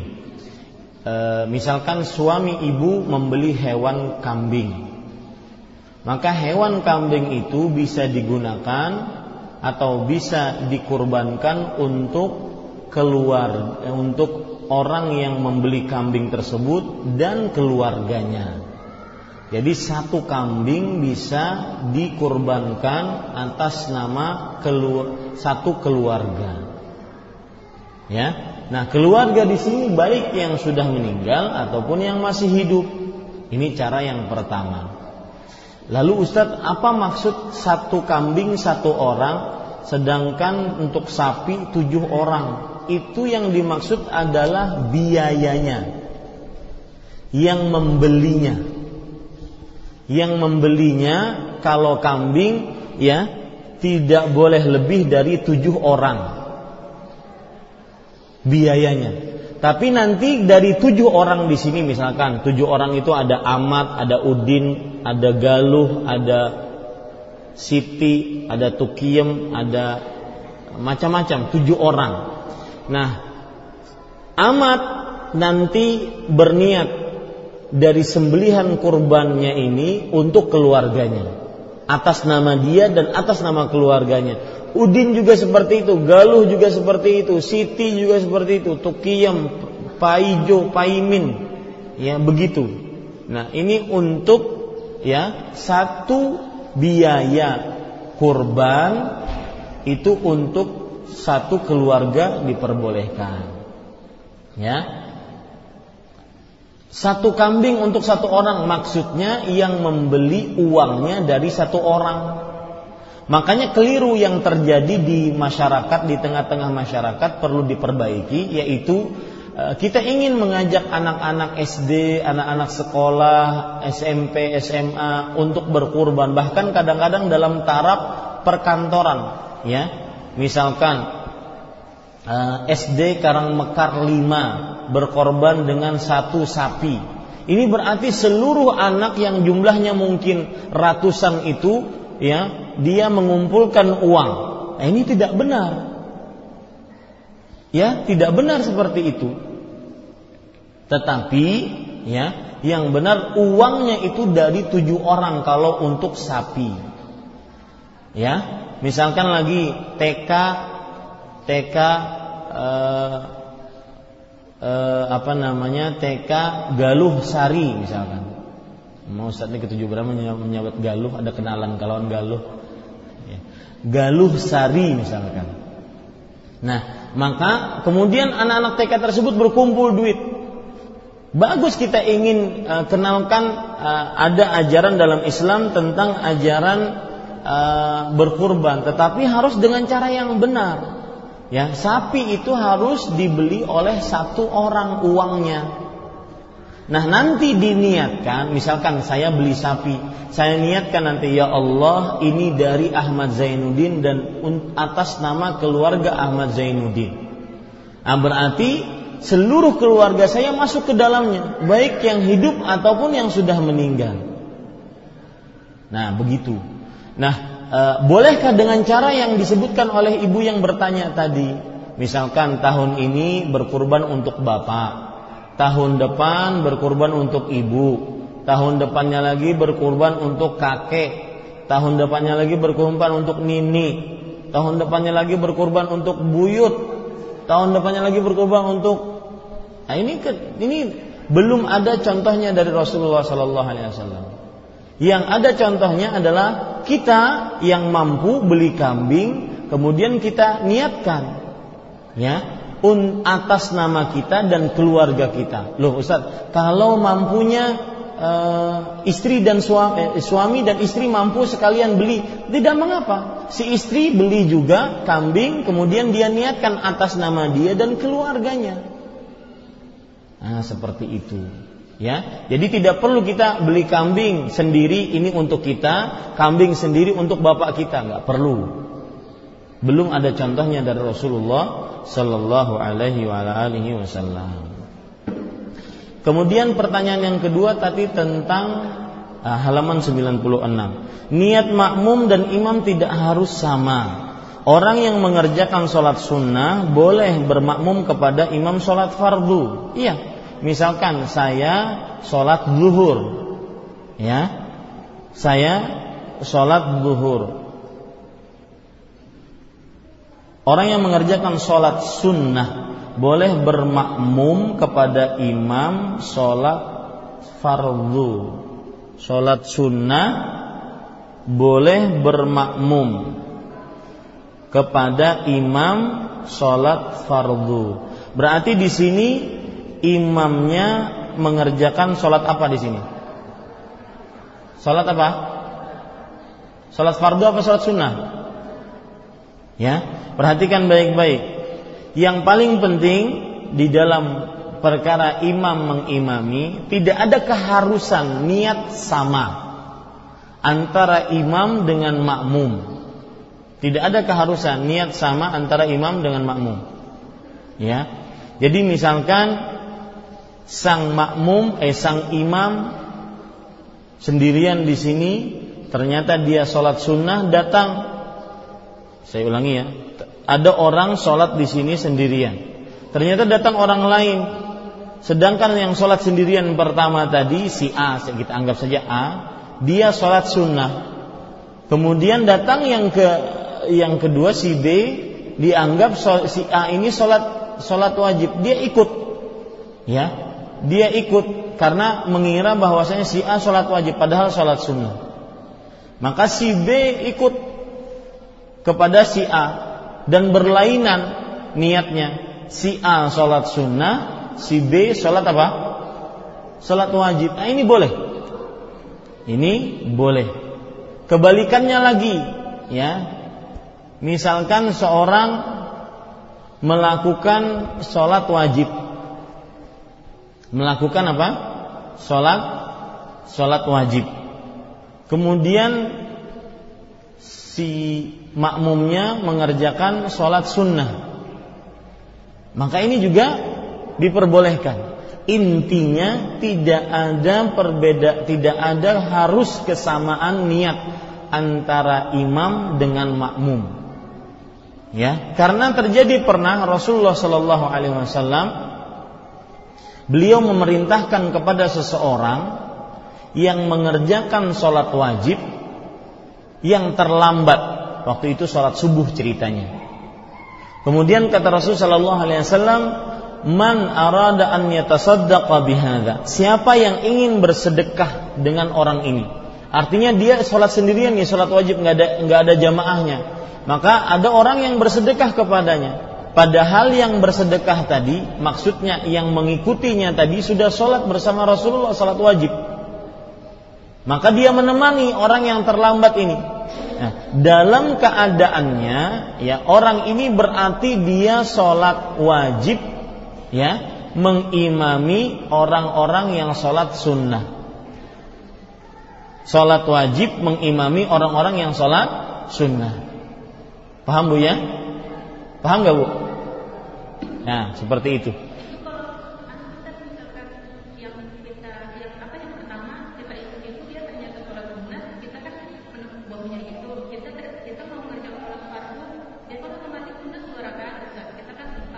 Kita sambung. Iya, sambung sendiri. Karena yang kita cari cuma jamaahnya. Adapun jumlah rakaatnya tidak jadi ukuran. Jumlah rakaatnya tidak ada jadi ukuran. Seperti yang terjadi kejadian juga pada Muad bin Jabal. Beliau sholat isya bersama Rasulullah di Masjid Nabawi. Pulang ke kampungnya, orang-orang kampungnya menunggu beliau untuk mengimami sholat isya. Akhirnya beliau sholat isya persis seperti yang dilakukan sholat isya. Tapi beliau berarti sholat sunnah dan orang kampungnya sholat wajib. Intinya bu, niat antara makmum dengan imam tidak harus sama. Ya seperti itu. Kalau seandainya dia, misalkan uh, ini kejadian kepada uh, driver taksi saya yang nganterin saya. Baru tadi beliau cerita. Jadi beliau datang, ya di dalam musola itu sudah ada orang yang sedang sholat. Kemudian beliau ikut sholat.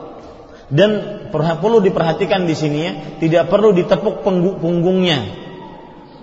Busia sakit orang punggungnya kayak apa?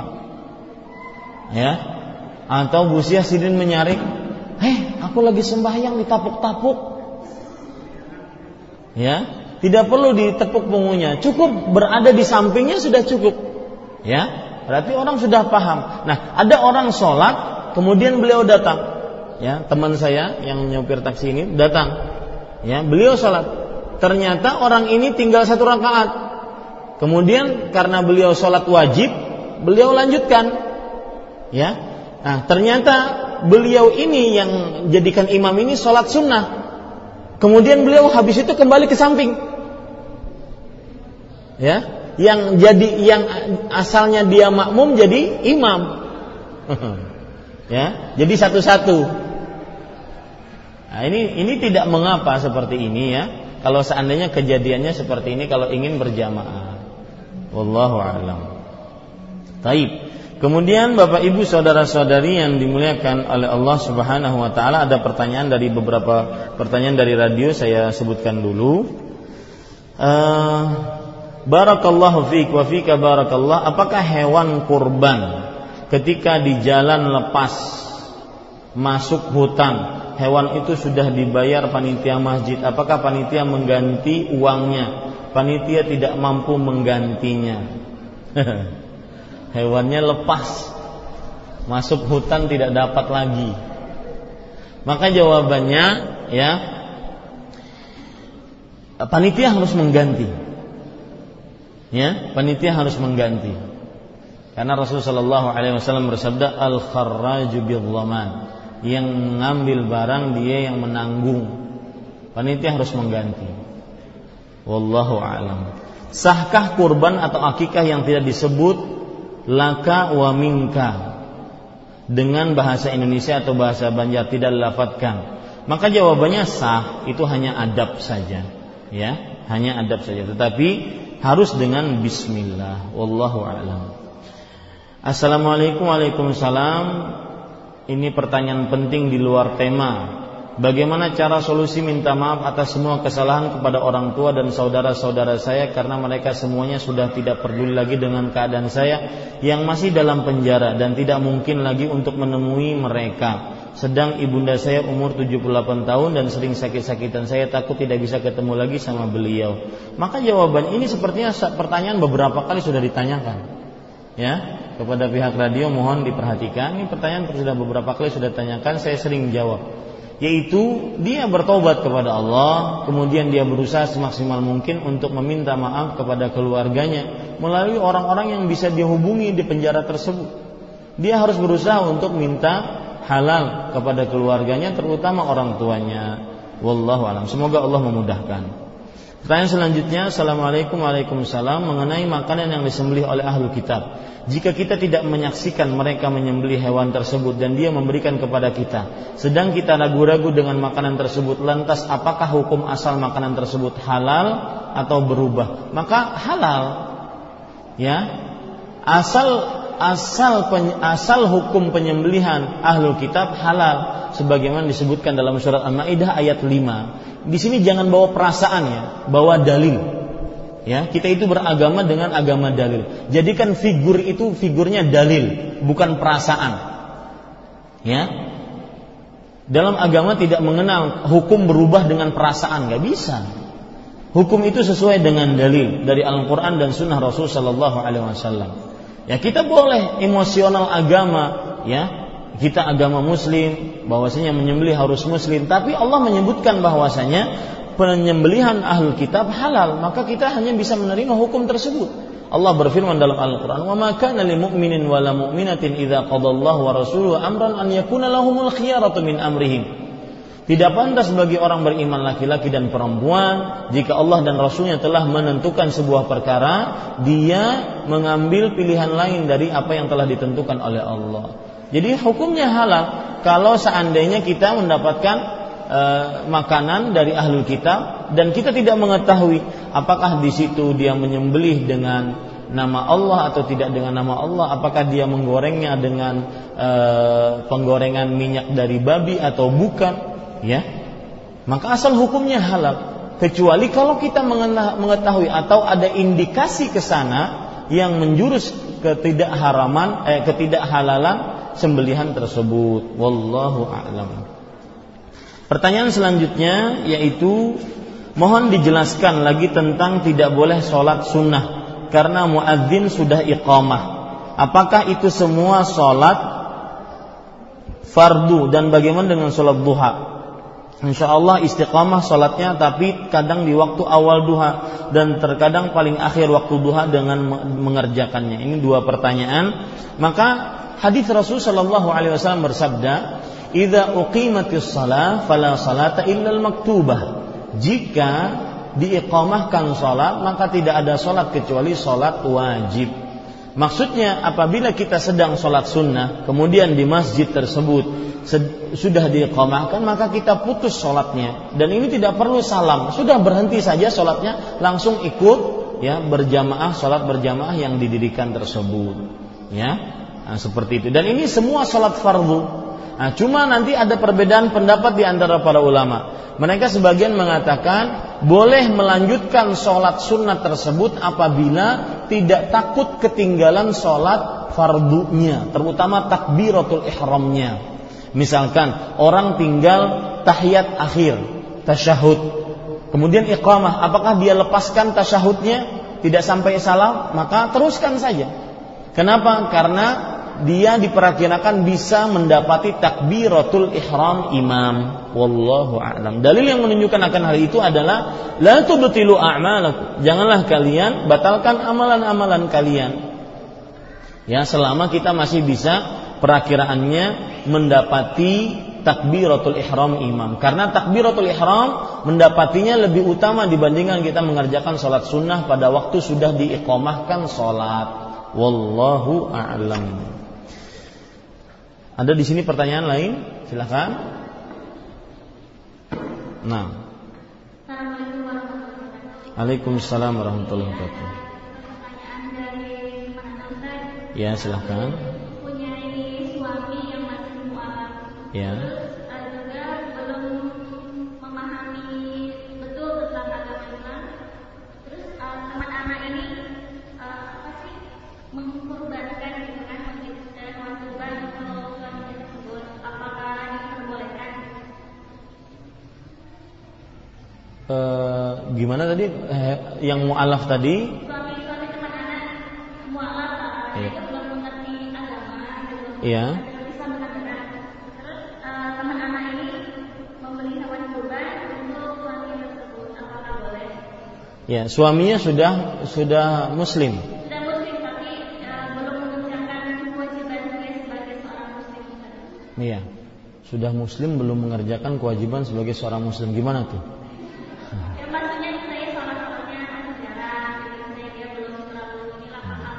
Iya. Maka se- sebelum saya jawab tentang kurban, saya nasihatkan dulu. Bagi siapa saja yang baru masuk Islam, maka ketika Anda mengucapkan asyhadu alla ilaha illallah wa asyhadu anna muhammadan rasulullah, maka semua kewajiban yang dibebankan kepada seorang muslim sudah ditanggung oleh muslim tersebut. Dan tidak ada di sini tawar-menawar. Ustadz masih mualaf, nanti dulu sholatnya Senin Kemis nggak apa-apa dulu deh. Nggak bisa, ini bukan puasa Senin Kemis. Ya, tidak bisa. Kalau seandainya sudah asyhadu alla ilaha illallah wa asyhadu anna muhammadar rasulullah, maka inilah konsekuensi Islam. Konsekuensi Islam itu kan dari tiga. Unsur Islam itu tiga. Yang pertama yaitu e, me- menyembah hanya kepada Allah semata. Ini unsur Islam yang pertama. Unsur Islam yang kedua yaitu tunduk patuh kepada Allah Subhanahu wa taala. Apa pun perintah Allah dia kerjakan, larangan Allah dia jauhi. Itu Islam. Yang ketiga yaitu dia berlepas diri dari segala macam kesyirikan dan perbuatan syirik dan pelakunya. Ya, itu Islam. Jadi ketika dia meskipun sudah mualaf tapi dia muslim maka wajib baginya untuk mengerjakan sholat. Ya lima waktu. Tidak boleh sholatnya bolong-bolong karena berdasarkan dia mualaf misalkan. Tidak boleh. Ya tetap wajib dia mengerjakan sholat lima waktu. Maka dinasihati dulu suaminya. Ya meskipun mualaf maka salah satu kewajiban dari seorang muslim adalah mengerjakan sholat lima waktu. Saya beri contoh ada orang masuk Islam jam sekian. Maka pada saat itu nanti zuhur dia wajib sholat. Oh Ustaz dia nggak bisa sholat. Nggak apa-apa dia lihat-lihat orang sholat. Ya dia lihat-lihat orang sholat nggak apa-apa. Karena itu wajib bagi dia. Nah ini tekankan dulu. Sebelum bertanya kurban sholatnya dulu diperbaiki ya. Nah baru setelah itu kalau sholatnya sudah bagus baru bertanya tentang kurban. Nah kurbannya bagaimana? Tidak mengapa. Seorang istri membeli e, membeli kambing kemudian dia berkurban untuk ya dia sang istri tersebut atas nama istri dan atas nama keluarganya. Termasuk dalamnya adalah suaminya. Demikian. Wallahu a'lam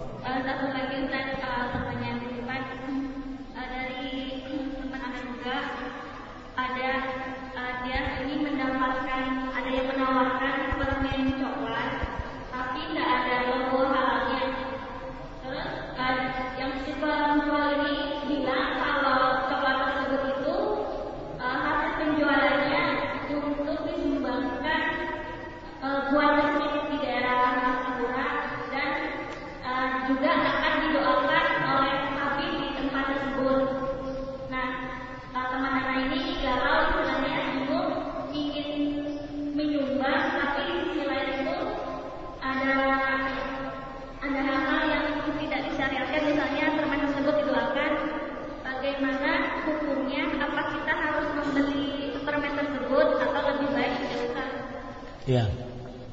pertama saya ingin mengupas dari asal hukum ya. Ini permasalahan yang agak e, sensitif di tengah-tengah masyarakat kita. Apakah setiap barang yang kita konsumsi harus ada label halalnya atau tidak? Ini permasalahan pertama ya. Apakah setiap barang yang kita konsumsi harus ada ada label halalnya atau tidak? Maka jawabannya asal hukum makanan halal kecuali yang diharamkan oleh Allah Subhanahu wa taala Allah berfirman dalam Al-Quran, Ya ayuhan nas, kulu mimma fil ardi halalan tayyiba.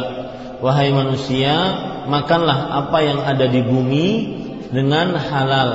Ya, maka asal hukum makanan di sini kita memakan yang halal, kecuali yang diharamkan seperti eh, bangkai, darah, kemudian daging babi, kemudian sembelihan-sembelihan yang tidak disebut nama Allah Subhanahu wa taala di dalamnya, kemudian setelah itu hewan-hewan yang tidak disembelih dengan cara yang syar'i. Ya, ini baru yang diharamkan. Jadi eh, saya belum begitu yakin bahwasanya semua yang tidak ada label halalnya berarti tidak boleh kita konsumsi. Kenapa? Karena kita berada di negara muslim yang kebanyakan mereka memakai bahan-bahan yang secara halal ya. Itu satu. Jadi e, kecuali nanti kalau ada ada program pemerintah bahwasanya semua yang tidak berlabel halal maka diragukan kehalalannya karena mungkin banyak terdapat zat-zat yang diharamkan dalam Islam dan itu sesuai dengan penelitian. Nah, baru setelah itu kita sebutkan. Karena kita harus tahu di sana ada politik ekonomi. Ya, seseorang kadang-kadang ketika berdagang dia memakai politik karena satu dan lain hal perusahaan ini maju maka harus pakai label halal kalau tidak label halal maka tidak boleh dikonsumsi. Akhirnya nanti e, menurun tingkat konsumentor pada perusahaan tersebut atau pada hasil dari perusahaan tersebut. Ini sebenarnya permasalahan dagang yang di sana terdapat e, tarik ulurnya. Saya takut masuk ke dalam situ. Ya, makanya kita kembali kepada asal hukum makanan. Asal hukum makanan adalah halal. Ya, terutama nanti kita berada di tengah-tengah muslim di tengah-tengah masyarakat muslim asal hukum makanannya adalah halal. Ini yang pertama.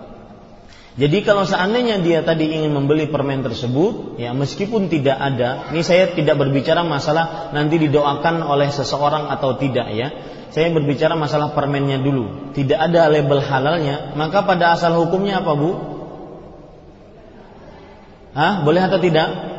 Boleh, boleh dikonsumsi dan halal untuk dibeli berarti ya jangan terlalu berlebihan dalam perihal ini. Kecuali nanti benar-benar ada sesudah misalkan ada dari pihak berwenang menyatakan bahwa sesudah kami teliti maka kami menyatakan dengan peraturan bahwa setiap makanan yang tidak berlabel halal maka kaum muslim harus dijauhi. Nah kita taat pada pemerintah pada saat itu.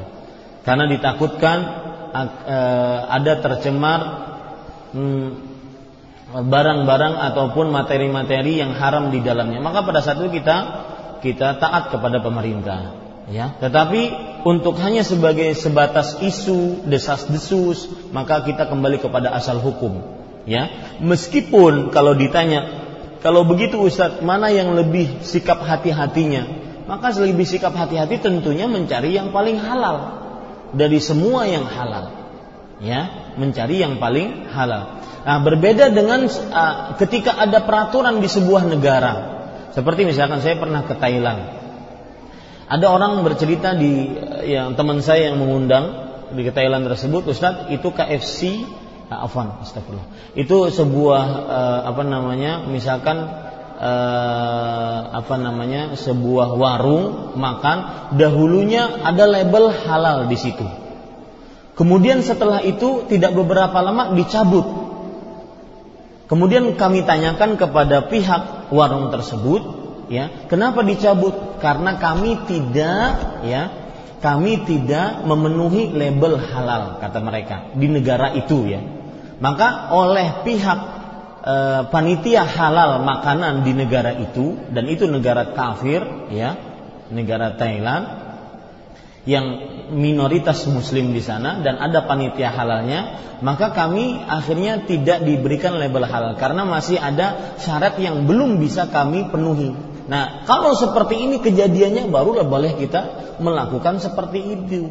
Tetapi ketika berada di tengah-tengah masyarakat muslim, kita jangan meragu-ragukan ke, ke makanan kaum muslim. Masa nanti kerupuk yang kita beli, ya, ulun tadi beli kerupuk di tengah jalan yang membawa pakai ojek, Mas, mana halalnya? Halal nang apa ikam nih? ya, ini para ikhwah sekalian. Jadi uh, jangan meragu-ragukan makanan kaum muslim. Ya, ambil hukum asal kecuali jika ada sesuatu peraturan ataupun jika ada desas apa bukti yang benar-benar terbukti maka pada saat itu baru kita berhati-hati ya wallahu alam. Nah kemudian permasalahannya lalu apakah boleh kita membeli permen tersebut? Maka saya e, kalau didoakan oleh seseorang maka saya berikan solusi aja deh. Kalau ingin ya menyumbang kepada masjid sumbangkan saja tanpa harus membeli permen. Lebih baik keluar dari subuhat itu. Ya lebih baik dari subuhat itu. Kenapa harus lewat me, e, mediasi permen? Permensasi di sini namanya. Ya. Demikian wallahu a'lam. Nah. Satu lagi bisa Ustaz Ya sebentar saya bacakan dulu dari pertanyaan yang dari radio nih kasihan mereka bertanya. Assalamualaikum Waalaikumsalam. Ibu kayaknya menampung titipan banyak ya bu. Bolehkah kita berkurban tidak di masjid yang dekat? Dan saya ucapkan jazakumullahu khairan. Ini termasuk ta'awun alal birri wat taqwa ya. Assalamualaikum Waalaikumsalam warahmatullahi wabarakatuh. Bolehkah kita berkurban tidak di masjid yang dekat dengan rumah kita Tapi di masjid lain Karena merasa sudah pernah berkurban sekali di masjid Dekat rumah kita tersebut? Maka jawabannya ya Selama itu masih di daerah kita Maka tidak mengapa kita berkurban Di tempat tinggal kita. Asal hukum kurban adalah di mana kita berkurban ya, di mana kita bertempat tinggal berdomisili? Mau di masjid yang dekat dengan masjid kita atau di masjid yang agak jauh? Tidak mengapa. Nah nanti permasalahan lain. Bolehkah kita berkurban di daerah lain? Nah ini lebih lebih jauh lagi. Maka jawabannya jika diperlukan tidak mengapa. Tetapi kembali kepada asal hukum. Asal hukum berkurban di mana pelaku kurban berada di situlah dia berkurban wallahu alam. Pertanyaan selanjutnya bolehkah minta makan kurban orang yang sudah meninggal dunia. Ini sudah saya jawab tadi. Ya, jadi kalau ingin berkurban untuk orang yang sudah meninggal dunia, maka caranya kita beli kambing, saya misalkan beli kambing, kemudian saya niatkan, ya Allah ini atas nama Ahmad Zainuddin dan keluarga Ahmad Zainuddin, baik yang sudah meninggal ataupun yang yang masih hidup. Nah, seperti itu itu sudah cukup. Jadi tidak perlu kita beli kambing khusus untuk kai kita, kita beli kambing untuk nini kita, tidak perlu wallahu a'lam. Terakhir sebelum kita mengambil pertanyaan dari ibu tadi dari Syai Banjarbaru. Sebenarnya apakah hukum musik dalam agama Islam? Kalau memang dilarang apakah ada hadis-hadis sahih dan kalau memang dibolehkan jenis musik seperti apa yang di yang boleh kita dengar? Ada hadis riwayat Bukhari Rasul Shallallahu alaihi wasallam bersabda dan hadis ini dikatakan oleh para ulama seperti yang disebutkan oleh Imam Albani rahimahullah, kalau seandainya tidak ada hadis tentang pengharaman musik dan alat-alatnya serta nyanyian kecuali hadis ini yang akan saya bacakan sekarang maka sudah mencukupi. Rasul sallallahu alaihi wasallam bersabda, "Ya'ti aqwamun min ummati yastahilluna al-hirra wal harir wal khamra wal ma'azif." Akan datang orang-orang dari umatku yang menghalalkan. Lihat menghalalkan. Berarti asalnya haram. Dia halalkan ya padahal penghalalan haraman hanya hak milik Allah Subhanahu wa taala. Menghalalkan al-hira perzinahan al-harir sutra kemudian al-khamr minuman yang memabukkan wal ma'azif dan alat-alat musik dan alat-alat musik. Itu alat-alat musiknya. Adapun nyanyiannya bagaimana? Rasul eh, Allah Subhanahu wa taala berfirman dalam surat Luqman, "Wa minan nas man yashtari lahwal hadits liyudhilla an sabilillah." Di antara manusia ada yang membeli lahwal hadis untuk menyesatkan manusia dari jalan Allah. Dan Abdullah bin Mas'ud radhiyallahu anhu, begitu juga Abdullah bin Abbas. Mereka berdua menafsiri, padahal mereka berdua adalah ahli tafsir di generasi sahabat. Dan tentu tafsiran mereka lebih utama dibandingkan tafsiran orang-orang setelah mereka. Karena mereka yang langsung mendapatkan hadis tersebut dan uh, tafsiran tersebut dari Rasulullah Sallallahu Alaihi Wasallam. Abdullah bin Mas'ud bahkan bersumpah, "Walladhi nafsi biyadi." Dalam riwayat yang lain, "Walladhi la ilaha illa ghairuh." Demi zat yang tidak ada sembahan yang berhak diibadahi melainkan Allah.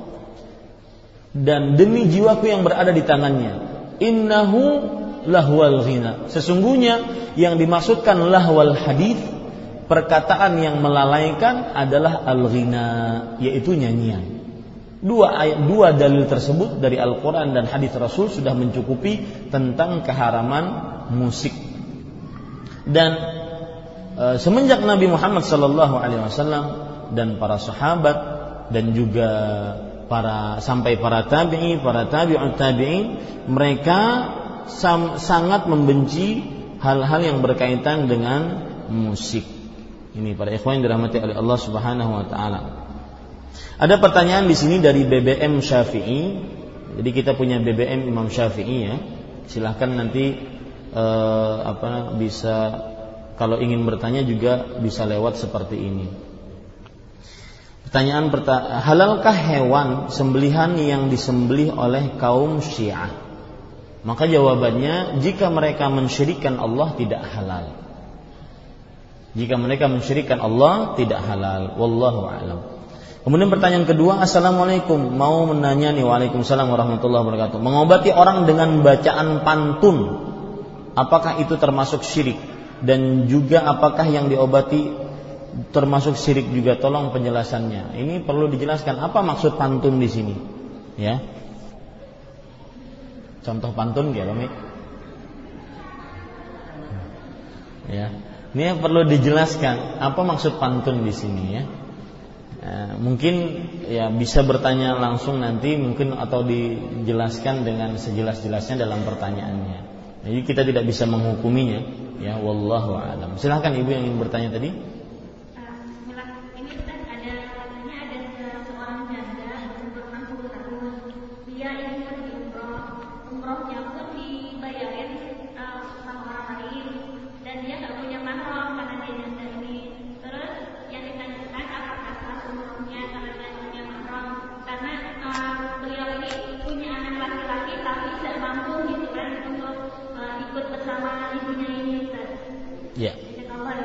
Jazakumullah khairan.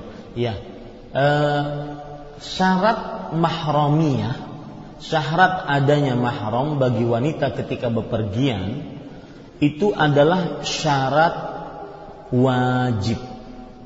Dalam artian apabila dia e, syarat wajib dan bukan syarat sah ya.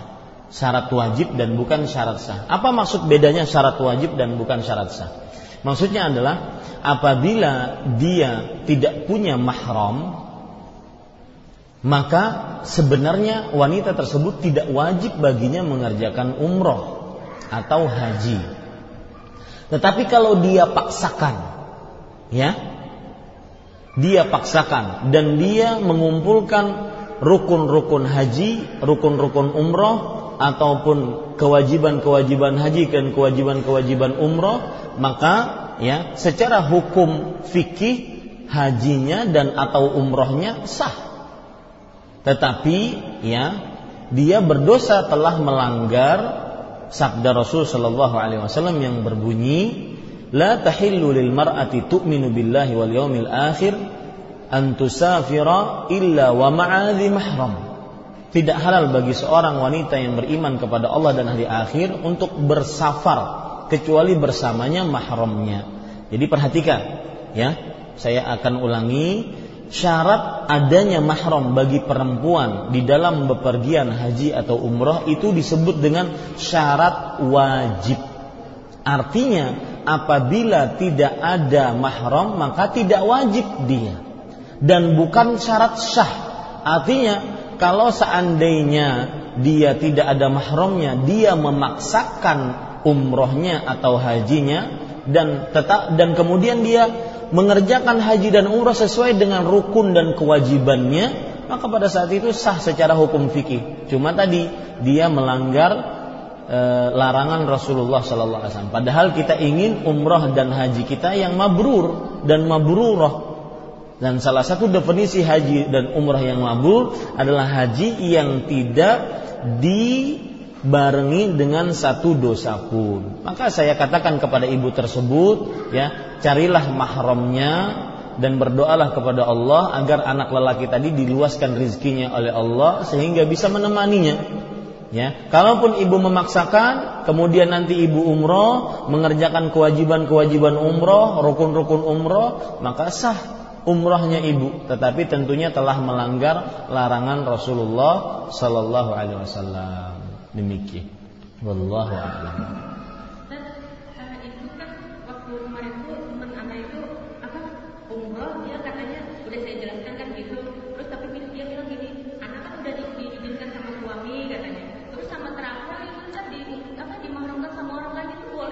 Nah ini ini bahaya memahramkan ke kepada orang lain. Rasul Shallallahu Alaihi Wasallam pernah bersabda, "Salatul jidduhunna jid wa hazluhunna jid." Tiga perkara yang e, bercandanya, main-mainnya beneran, yang sungguh-sungguhnya juga beneran. An-nikahu wat talaqu war rujuk. Nikah, talak dan rujuk. Kita tidak boleh asal main mahram-mahraman. Emang kue dikasih mahram. Ya, nggak boleh. Jadi misalkan e, ibu ini tidak ada punya mahramnya dimahramkan kepada ustadznya, nanti jadi istri beneran itu. Ya, tidak boleh. Nih para ikhwan sekalian, apalagi kadang-kadang ada akadnya. Si suami mengakadkan kepada ustadznya misalkan bahwasanya istri saya saya mahramkan kepada engkau. Ini takutnya nanti ya ditakutkan bukan saya fonis langsung ya, ditakutkan nanti berpindah ke mahramannya kepada ustadz tersebut. Pulang-pulang atau ketika di Mekah sang ustadz berhak saja melakukan e, bersama-sama dengan si istri ini. Nah, ini hati-hati jangan asal main mahram-mahramkan. Ya, Makanya taati Allah dan Rasulnya, jangan sampai membuat syariat baru. Taati Allah dan Rasulnya, ya. Taati Allah dan Rasulnya. Kalau tidak ada mahram berarti nggak wajib. Kalau tidak wajib, kalau meninggal tidak ditanya oleh Allah. Namanya juga tidak wajib, ya. Salah satu e, syarat kewajiban orang berumroh kan apabila dia dia ada mahramnya, itu wajib. Dan ini termasuk kesanggupan bagi perempuan. Jadi jangan memaksakan sesuatu yang tidak diwajibkan oleh Allah dan Rasulnya. Nah ini pesan saya ya. Ya saya beri contoh misalkan, ada work case, kasus terburuk. Orang misalkan di kota Riyadh. Dia kerja di Riyadh atau kerja di Jeddah. Jeddah antara Jeddah dengan Mekah itu cuma satu jam tapi dia nggak punya mahram. Wanita ini nggak punya mahram, dia bekerja di Jeddah. Nggak punya mahram, maka tidak boleh dia keluar tanpa mahramnya. Tidak bisa dia mengerjakan haji dan umrah meskipun dia puluhan tahun di Jeddah. Selama dia tidak punya mahram. Apalagi yang berada di sini, ya begitu. Dan ini pendapat yang sangat-sangat luar biasa jelas sejelas matahari di siang bolong. Ketika Rasulullah SAW bersabda tadi, la yahillu lil mar'ati tu'minu billahi wal yawmil akhir an tusabira illa ma'adhi mahram. Tidak halal bagi wanita yang beriman kepada Allah dan hari akhir uh, untuk bersafar kecuali bersamanya mahramnya.